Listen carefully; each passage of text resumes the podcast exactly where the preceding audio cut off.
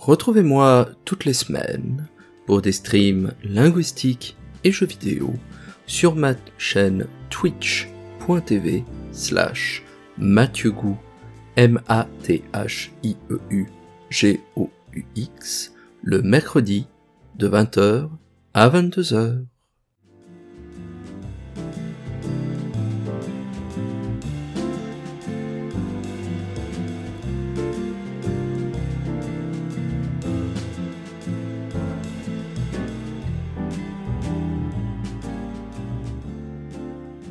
Ces derniers temps, j'ai joué à Bloodstain, Ritual of the Night, jeu sorti en 2019 sur plateforme de téléchargement et produit par Koji Igarashi.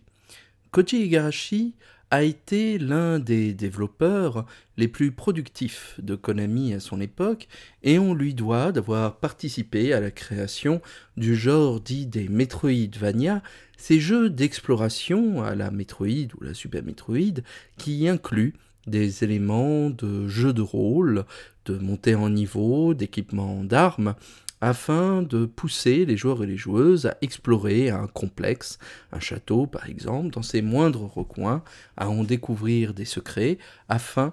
de devenir plus puissant et de vaincre les nombreux ennemis qui se dressent devant lui.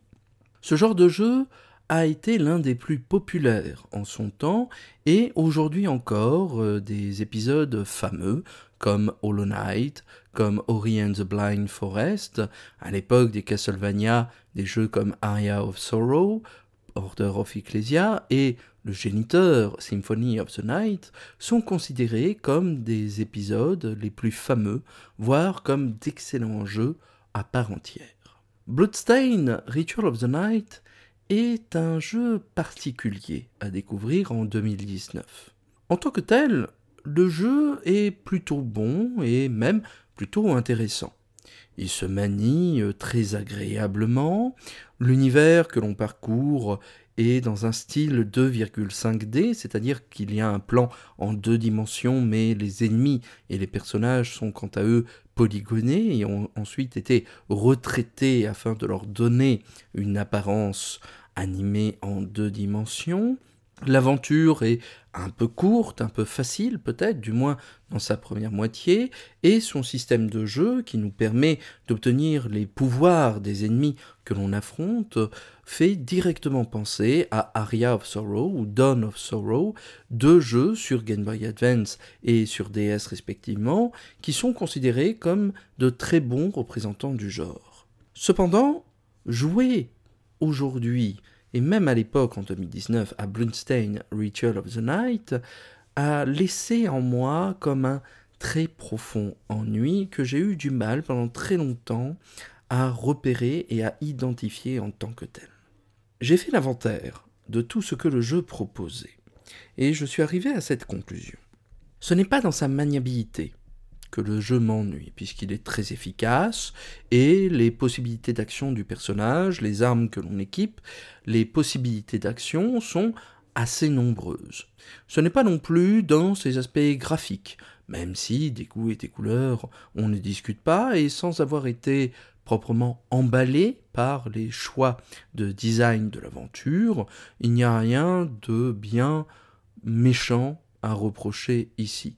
De même, la durée de vie peut être considérée comme un peu courte, mais je préfère encore et de plus en plus des jeux courts mais qui savent proposer une très bonne expérience que d'autres qui tirent à la ligne et qui délaient en quelque sorte leurs propos. Ce qui ennuie davantage dans Blunstein Ritual of the Night, c'est en réalité son anachronisme.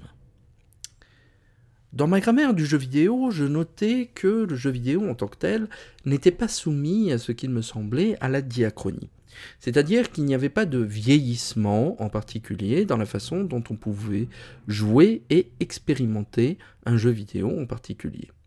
Jouer à Pong aujourd'hui ne demande pas, à proprement parler, une remise en contexte ou un réapprentissage des codes du jeu vidéo comme on devrait apprendre aujourd'hui l'ancien ou le moyen français pour lire Chrétien de Troyes ou Rabelais dans la langue originale.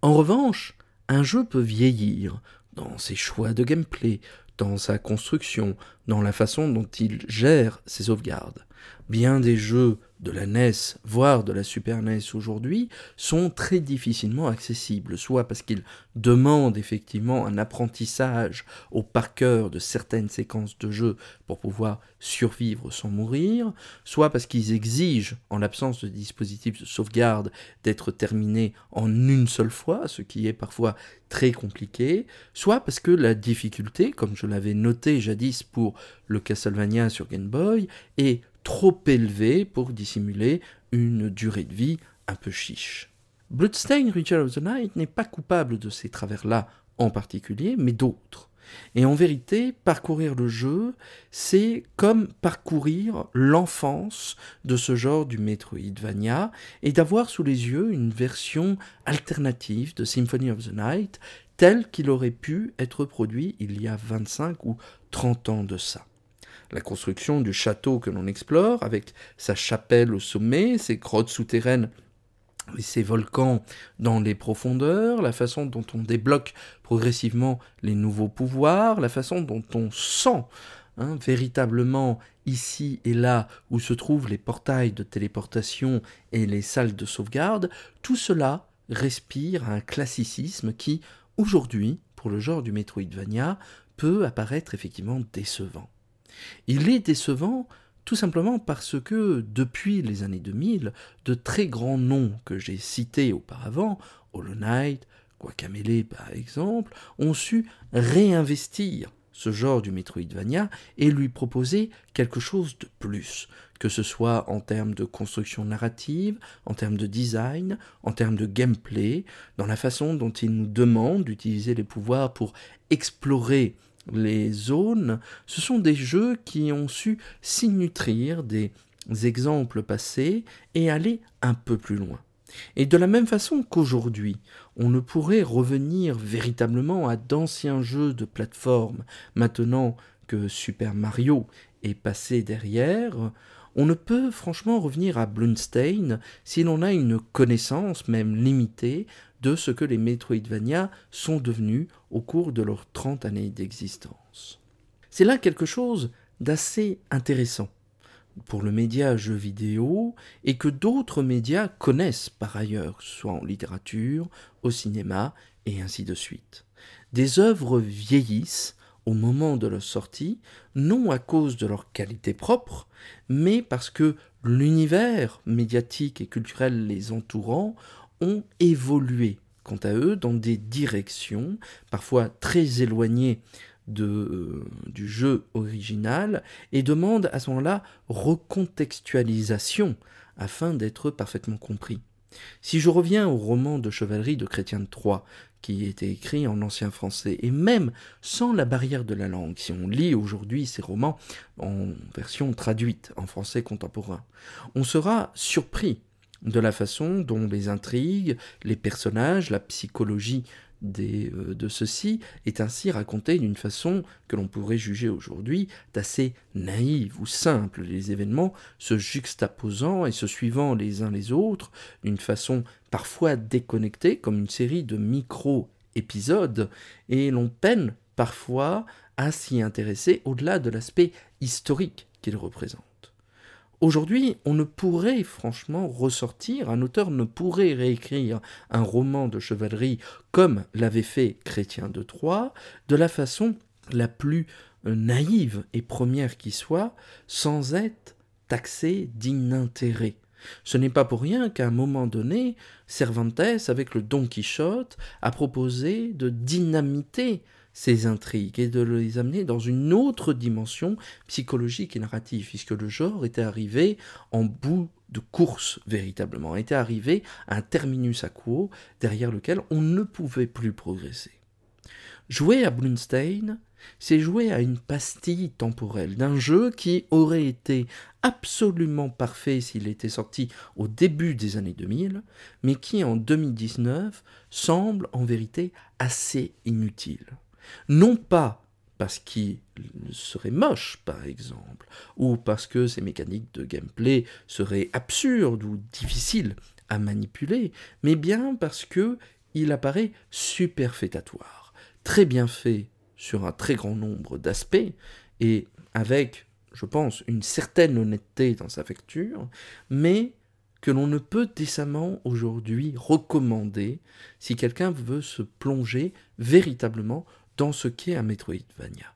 Car à ce moment-là, autant l'inviter directement dans les grands noms de l'époque qui ont construit la légende de ce genre, Symphony of the Night en premier lieu, Aria of Sorrow par exemple, ou bien les jeux de la scène contemporaine, ou d'il y a 3 ou 4 ans, comme Hollow Knight par exemple, comme Ori et ainsi de suite, qui proposent une expérience plus en phase avec l'attente culturelle contemporaine de la façon dont on conçoit le média jeu vidéo. Bloodstain, Ritual of the Night, est un jeu qui, par essence, et dès sa sortie, était incidemment daté. Cela pose de véritables questions sur la façon dont on doit évaluer et considérer ce type d'œuvre aujourd'hui. Doit-on le juger, les juger pour leur qualité propre, pour ce qu'ils offrent véritablement, et les déconnecter totalement de la période dont ils sont issus, ou bien doit-on justement les réintégrer dans l'esprit, dans le moment où ils apparaissent, et les juger à l'aune de ce qui s'est fait juste avant et de la direction dans laquelle le média est allé aujourd'hui. C'est une véritable question qui, du reste, se pose pour la musique, le cinéma, la littérature, pour tous les médias issus de l'esprit humain. Bloodstain, Ritual of the Night, n'est pas un mauvais jeu. Sur aucun véritablement des standards avec lesquels on peut évaluer un jeu vidéo aujourd'hui, le jeu échoue. Alors certes, l'histoire peut-être un peu trop convenue, un peu trop bavarde, un peu trop maladroitement racontée, est peut-être le point faible de l'aventure. Mais en même temps, dans les Metroidvania et dans un très grand nombre de jeux vidéo par ailleurs, l'histoire est très souvent secondaire, quelque chose qui peut être un agrément s'il est bien raconté, mais s'il n'existe pas, si elle n'existe pas, n'est pas nécessairement un défaut qui pourrait impacter durablement le plaisir de jeu, du moins pas dans ce type de jeu d'action-exploration. Ce serait une autre question, bien sûr, si on parlait d'un jeu de rôle à proprement parler, ou d'un jeu plus narratif, effectivement. Ses mécaniques de jeu, ses graphismes, son environnement sonore, tout cela est assez bien fourbi finalement quand on, y euh, réfléchit. Mais on ne peut pas jouer à Blunstein en ayant l'expérience du Metroidvania sans ressentir malgré tout qu'il manque un petit quelque chose, que quelque chose est trop passé, trop daté pour faire la différence. Quoi qu'il en soit, que vous aimiez ou non les Metroidvania, que c'est un genre que vous connaissiez ou non,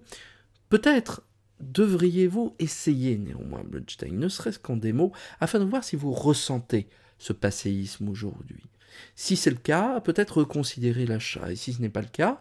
l'essayer néanmoins, peut-être le finir, car le jeu, malgré tout, a quelques surprises et vous fera passer quelques heures agréables. Et que vous l'aimiez ou que vous ne l'aimiez pas, Bloodstain est un jeu, je pense, qui mérite de faire partie de votre